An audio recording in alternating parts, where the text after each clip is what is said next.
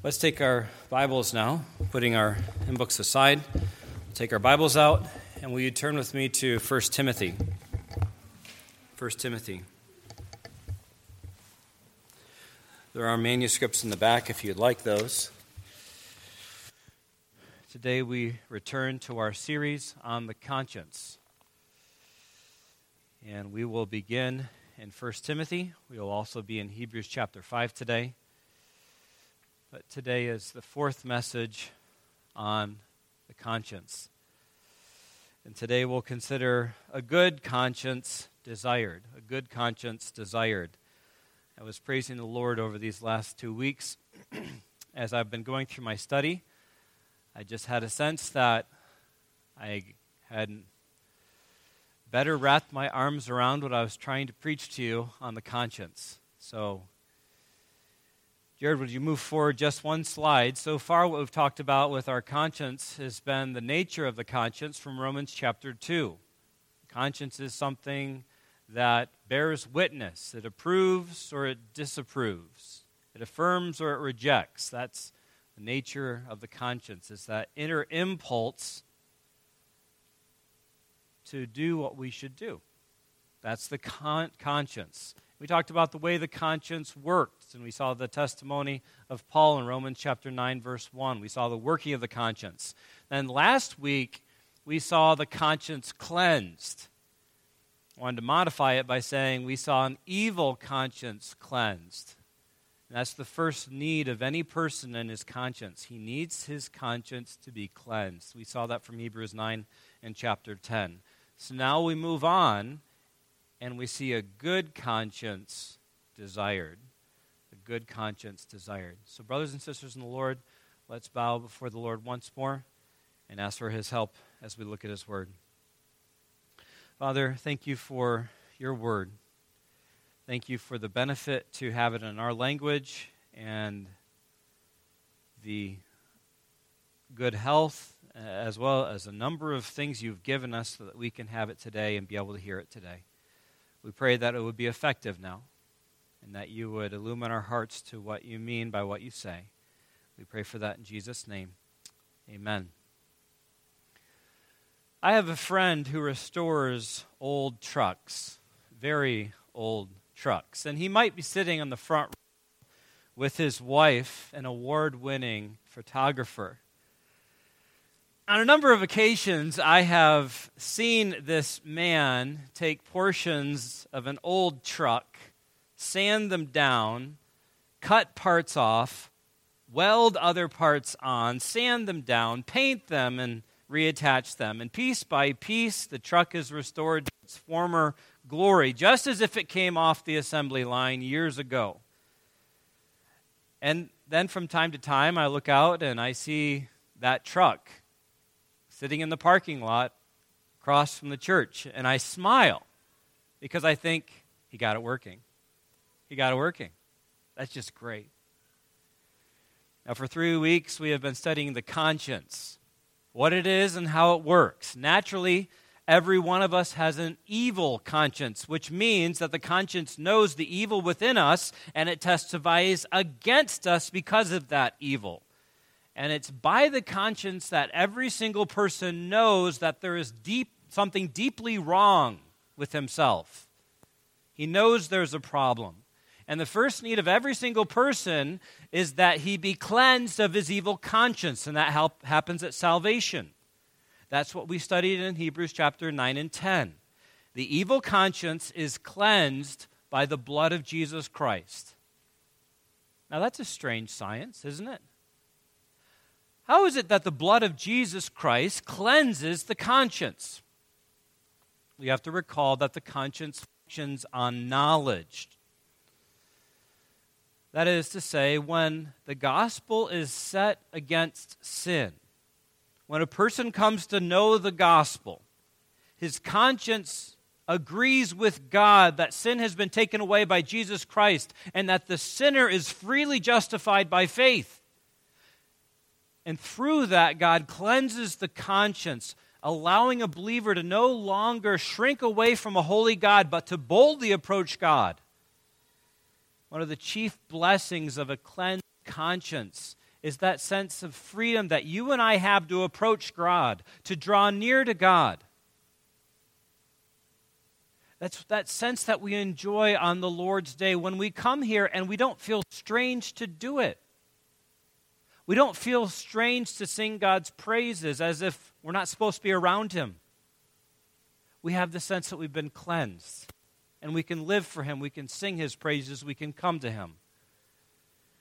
Now, when someone comes to faith in Christ, his conscience begins to work in such a way that it has not previously done. A non believer definitely has a conscience, and he has the work of the law in his heart, so that he has a general sense of right and wrong. We saw that in Romans chapter 2. But a believer has the law of God written on his heart. That's part of the new covenant that the prophet Jeremiah talked about in Jeremiah 31. It's the new convert who knows the love of God, who loves God, who has first loved him, 1 John 4. It is the convert who now has the indwelling Holy Spirit to guide him in the truth.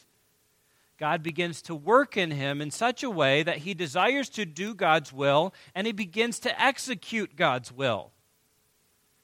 And it is the Spirit of God who works through the conscience, pointing us towards the way in which we must, must walk. You say, well, which way should we walk? We learn that way in 1 Timothy. The Apostle Paul, in his first letter to his young protege Timothy, who was the pastor of the church of Ephesus, Paul set forth the goal of preaching. And to, to, think about it maybe on a very mundane level, we might say Paul explained the purpose of Sunday morning sermons. Say, what are they supposed to accomplish? This is what they're supposed to accomplish. 1 Timothy 1 5. The aim or the goal of our charge is love you see, the goal of all faithful preaching of the word is love. And what is love except the essence of God's law? To love Him wholeheartedly and others as a means of loving God wholeheartedly. And when God's word is set forth faithfully, God's people will be called to love Him. That's the stuff. That's the aim of preaching. What we need to notice is that the love that God desires springs from three sources. 1 Timothy 1, verse 5. The aim of our charge is love that issues from a pure heart, a good conscience, and a sincere faith. You see, the goal of love it sits on top of a tripod, three legs that support it. And those three legs are a pure heart, a good conscience, and sincere faith. Without those, you can't have love. And this is where we come to our study on the conscience. A good conscience is necessary for developing the love that God desires. So, what that shows us is that each one of us needs a good conscience because we all need to be developing love. This morning, we're going to consider a good conscience in two parts. First, we'll see in 1 Timothy 1 that a good conscience is scripturally informed. Second, we'll learn in Hebrews 5 that a good conscience is a working conscience. So, two simple points today. First, in 1 Timothy 1, we see a good conscience is a scripturally informed conscience because Christian love from a good conscience is built upon sound doctrine. Paul was very concerned about what was being taught in Ephesus. Look at chapter 1, verse 3. As I urged you when I was going to Macedonia, remain at Ephesus. Why? So that you may charge certain people not to, and here it is, teach he was very concerned about what was being taught. And he didn't want certain things taught. That you may charge certain people not to teach another or any different doctrine. Now, Paul is here concerned about heterodoxy in the church. Why? Well, because unsound teaching deviates from a good conscience that is necessary for love. Unsound teaching promotes speculation, not faith. Look at verses 3 and 4. Charge certain persons not to teach any different doctrine, nor to devote themselves to myths and endless genealogies, which promote speculations, rather than the stewardship from God that is by faith. You see, instead of the truth that is given to us in the revealed Word of God, folks were devoting themselves to myths, to genealogies. And the more that they taught, the more questions people had. Now, kids, just imagine with me for a moment. You go to school, and you go to school to learn. But imagine going to school, and the more that you listened, the more and more you became confused by what the teacher was teaching you. Imagine returning home and feeling like you hadn't learned anything. Instead, you'd actually become more confused about everything. For example, you thought that maybe 12 plus 12 was really easy, but now it seems really hard.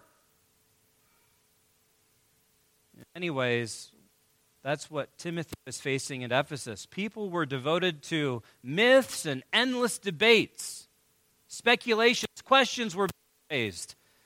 But in, that was the problem because they weren't being grounded in the faith.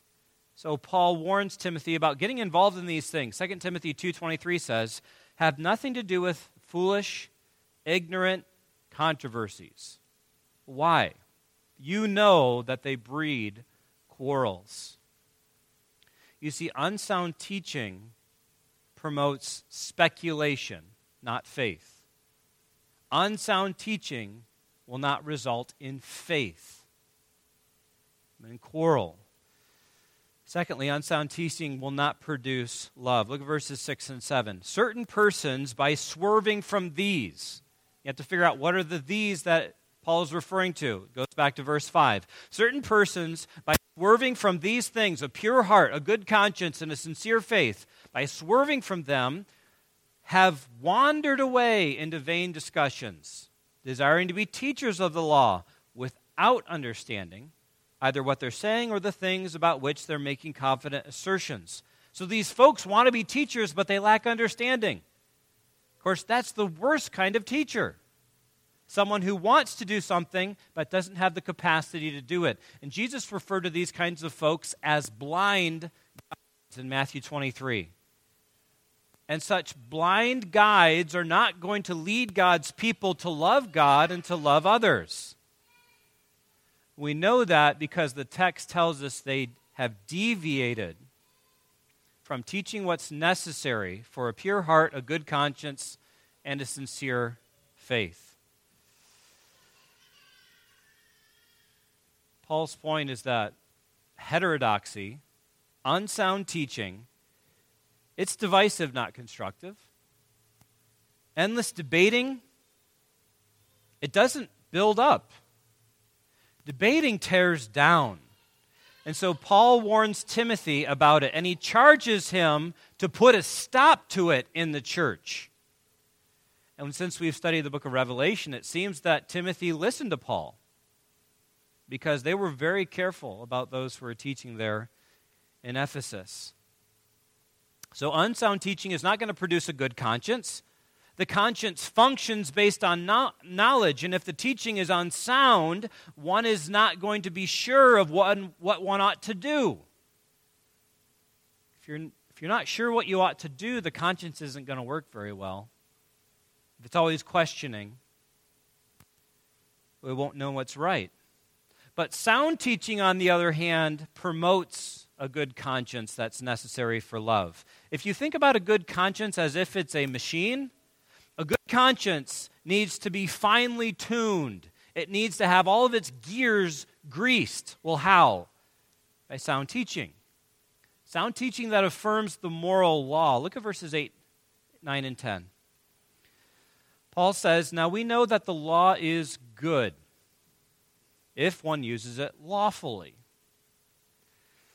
Understanding this, that the law is not laid down for the just, but for the lawless and disobedient, for the ungodly and sinners, for the unholy and profane, for those who strike their fathers and mothers, for murderers, the sexually immoral, men who practice homosexuality, enslavers, liars, perjurers, and whatever else is contrary to sound doctrine. You see, sound teaching is going to plainly present God's absolutes. It's going to distinguish between what is right and what is wrong. And that's extremely beneficial because the conscience is something, it's a faculty that registers for or against. The conscience works, that's right, go ahead and do it. It works, that's wrong, don't do it. And this human faculty needs to be tuned by God's law so that it truly registers right and wrong. Person is newly saved, his evil conscience is cleansed, but his sense of right and wrong needs to be brought into further alignment with the law of God. Now, let me test you to see if you're understanding what I'm saying. Is a conscience good simply because you do what you think you should do, does that make a conscience good? If you do what you think you should do, does that mean you have a good conscience? Let me ask the question differently to sharpen your understanding. Did Lot have a good conscience when Lot offered his two daughters to the men of Sodom? In Genesis chapter 18, 19. Some of you remember the story where God was determined to destroy Sodom. He sent two angels. They went to get Lot and family out. You remember how the men of the city wanted those two. And instead of being inhospitable to those two guests that Lot received, Lot chose to offer his daughters. So the question was was Lot in good conscience to offer his daughters, which is probably the custom of the city. You see, there's the point. There is a difference between what is right and what we think is right. Sound teaching is necessary so that what we think is is aligned with what is actually right. And it's only when our conscience is aligned with God's word, that it will be good and able to blossom into love. You see, what Lot did in offering his daughters was not loving. He may have acted in what some might think is good conscience, but it was not good because it did not align with the law of God. So, sound teaching is necessary for a good conscience. And sound teaching is going to affirm God's moral law. It's also going to affirm the gospel. Look at chapter 1 verse 11 of 1 Timothy. Bible says, "And whatever else is contrary to sound doctrine in accordance with the gospel of the glory of the blessed God with which I have been entrusted." You see, the conscience's sense of right and wrong also needs to be tuned by the gospel. When it says gospel here, it's probably not referring to the death and resurrection of Christ. Instead, it's referring to the gospel era that has displaced many of the requirements of the old covenant. Let me give you an example of this. Young people, you remember 1 Kings chapter 18, where there was the showdown between the prophet Elijah and the prophets of Baal. You remember how they had altars built, they had sacrifice, sacrifices put on the altars and they were supposed to call on their God and call fire down from heaven. You remember that Elijah did so. That fire came down from heaven and consumed the sacrifice. And Baal didn't do anything for the prophets of Baal. Do you remember how that story ended? Whatever happened to those prophets of Baal? Well, exactly what the law required. The law, according to Deuteronomy 13, teaches that false prophets are supposed to be put to death. That's what happened on that day on Mount Carmel. Okay, so that's what the law teaches. Are we supposed to practice religious holy war then today? If people don't convert, if people treat something else, are they supposed to be put to death? You know, there are Christians through the centuries that believe so. You have the Crusaders. You have people like Zwingli who fought the Catholics, Calvin who had Servetus put to death. The list goes on. And even there were some early American Christians, settlers, who didn't tolerate those who weren't Christian because the new world was supposed to be a Christian nation. They did not tolerate those who wouldn't be Christian. You say, well, what about us? Well, we stand at a point in history where we understand more plainly we have a responsibility as a church to wield the Word of God and not the sword of the state. We don't off heads because we won't convert. We know we shouldn't do that.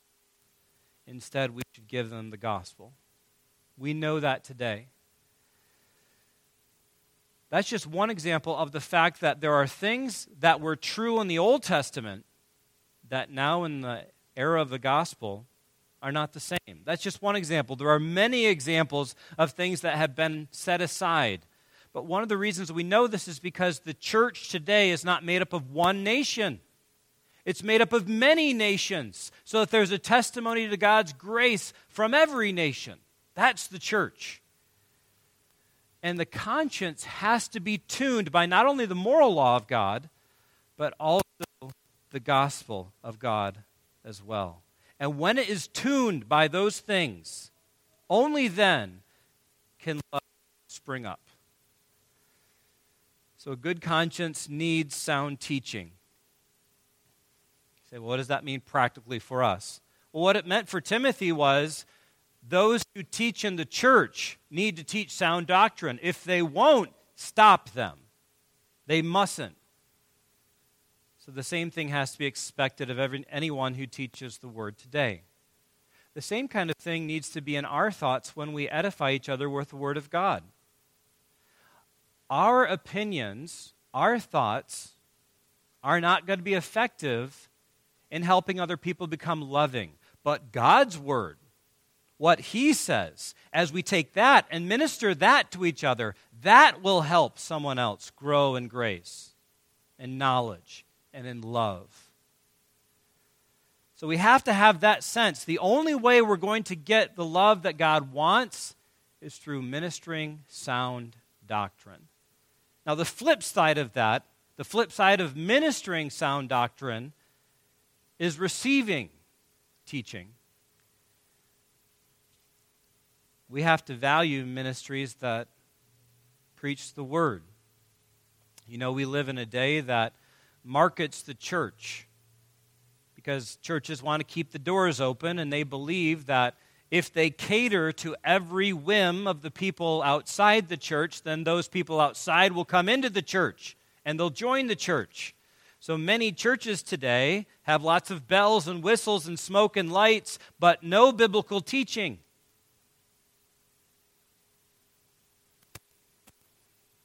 That's a problem. People may like them, may be fascinated by them. They may think they have a great experience. The question is is there any biblical teaching that's going to yield the love that God wants? I want you just to reflect for a moment.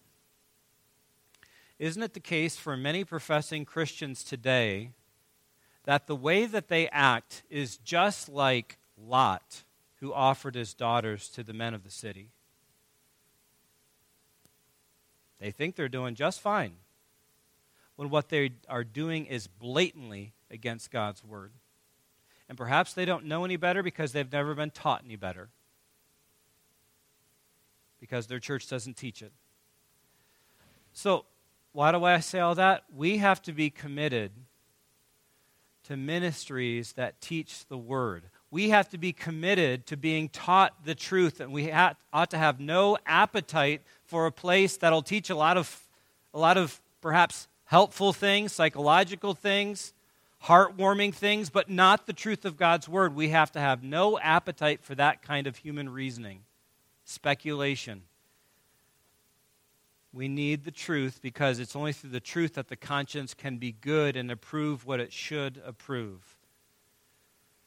So, let's wrap up the teaching of 1 Timothy 1. It's through the preaching of the word that God wants to produce love in us. And he wants to form in us this love, which is a sacrificial attitude and volitional action that works for the best of another person, regardless of a personal cost. That's love. That love can only be formed when people are well taught in God's Word. So that, among other things, three things, a good conscience is developed that is finely tuned by the Scriptures. We need a good conscience if we're going to get love. That's what we find in 1 Timothy. Let's turn back in our Bibles now to Hebrews chapter 5. We turn to the second point of the message this morning. The first was that a good conscience is scripturally informed. In Hebrews 5, we see that a good conscience is a working conscience. We see that the mature are experienced in distinguishing good from evil. Hebrews chapter 5 is going to give us a comparison of two kinds of Christians. I want you to look with me in Hebrews 5, and you see the first kind of Christian described at the end of verse 13. You see the last word? The first kind of Christian is a child or a babe or an infant, depending on your translation. That's one kind. You see in the beginning of verse 14. Solid food is for the, here's the second one, for the mature. You have the infant, the child, and you have the mature. And we need to know what is the difference between these two. Well, the immature are unskilled in the word of righteousness. The immature are stunted in their growth. Look at verses 11 and 12. I begin in verse 12. For though by this time, Paul, the writer of Hebrews says, though by this time you ought to be teachers, you need someone to teach you again the basic principles of the oracles of God. You need milk not solid food. That's a condemning word. You know, today we have people who wait till their 30s to get married, whereas years ago, like my grandparents, for example, they were married in their late teens, and that was normal. People got married. You say, what's the difference between then and now? Well, it seems our society has extended the period of adolescence. It's okay to be a child longer in life. Before you get serious, we'll say, and decide what to do with your life or settle down. It's okay for a child to still be childish at 28.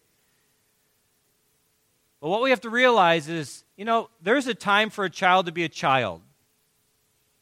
You know, children cry, they can't sit still. They have the attention span in minutes of their age right? But they're a child. We expect that of a child. We don't expect the same of someone who's 28 to do that kind of thing. It's time to grow up. And that's what's happening here in Hebrews. They weren't what they ought to have been according to the time that they had been Christians. You say, well, what, what stunted their growth? Why aren't they growing like they should? Go back to verse 11. About this, we have much to say, and it's hard to explain. Why? Well, because you have become dull of hearing. It seems that these Christians were stunted in their growth because of the reception of God's word. They were dull of hearing.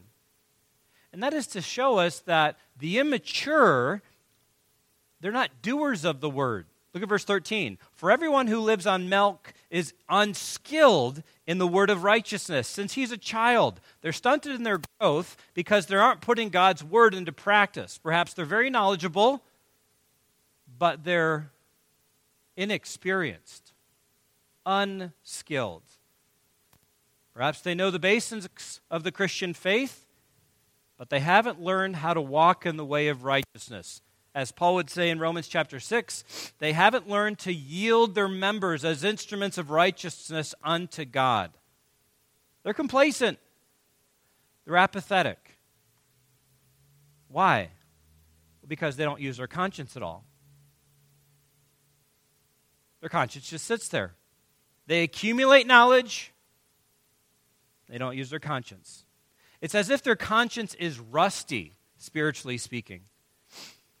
Now, doesn't that explain the state of many Christians? And perhaps, maybe it explains one of us? Isn't it easy for us to go through motions, for us to align with certain religious standards? But when it actually comes to putting what we know into practice, there's nothing there. There's no morning prayer. Lord, what do you want me to do given what I've learned from your word today? There's no prayer along those lines at all. Instead, it's simply I go to church, I listen, I go home. That's it. Complacent. The conscience isn't engaged at all. There's no prayerful reflection on the preached word of God. There's no commitment to apply it. And when that is the state of the Christian, that is a childish state in contrast to a mature state. When they're dull of hearing, just unresponsive to what God says. Now we have, by contrast, the mature, verse 14. The mature are experienced in distinguishing evil from good. The mature are those who are doers of the word. They practice. They are practiced in the word of righteousness. Verse 14 says, But solid food is for the mature. Who are they? For those who have their powers of discernment trained by constant practice.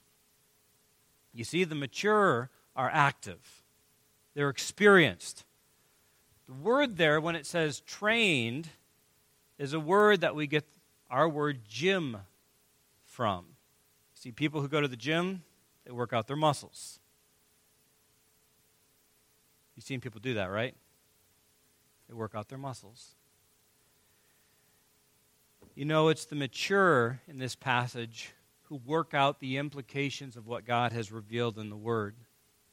They work out the implications of the word of righteousness. They practice what they hear preached. They apply during the day what they learn in their devotions. You say that's very simple. It is simple. It's some of the basic things of the Christian faith. But many people just don't do it. They're content to hear, but not to do. You remember James talked about that. Is that how you define a mature Christian, I ask? Have you ever thought of a mature Christian as a Christian who just knows everything? I mean, that's a mature Christian. He has, a, he has an answer for anything. Well, it is true that a mature Christian may know a lot of things. But what this text is trying to get us to focus on is that a mature Christian is someone who applies what God says regularly. Not simply that he knows a lot about what God has said, but he applies it. Maturity is that state when a Christian applies the scripture. He acts according to his informed conscience, and thereby he exhibits Christian love. He's a doer. That results in him having a good conscience. They're able to distinguish good from evil. And the term that we have here is a term that is used in the medical profession. It talks about a doctor who is able to diagnose his patient. You know that a doctor studies and then he practices so that when someone comes to him with a particular rash or an ailment, he's able to identify what that is and to treat it accordingly. He's been given skill, he's, he's become experienced in diagnosing the situation. And it's in that case that Christians who practice the word of righteousness when you are faithful to apply what you learn, you become able to distinguish what pleases God and what doesn't please God.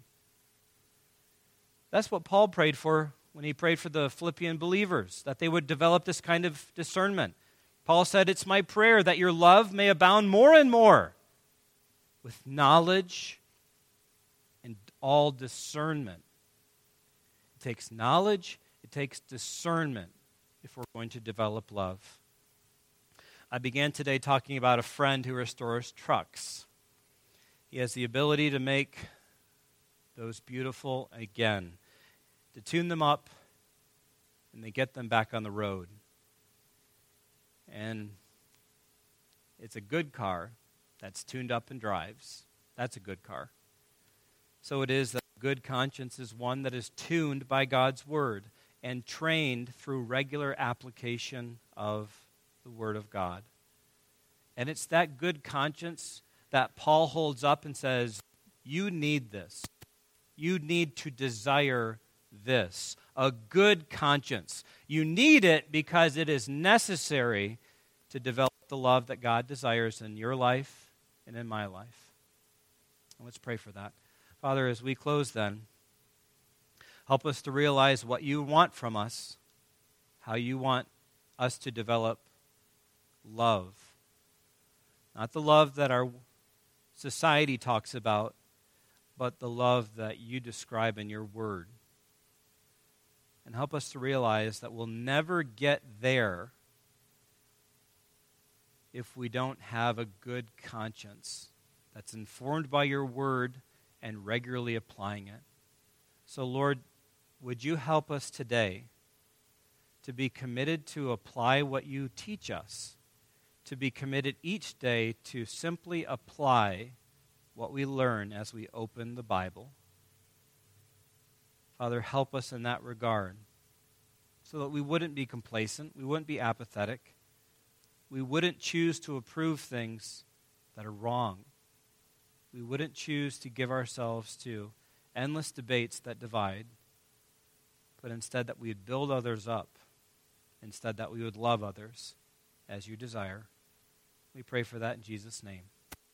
Amen.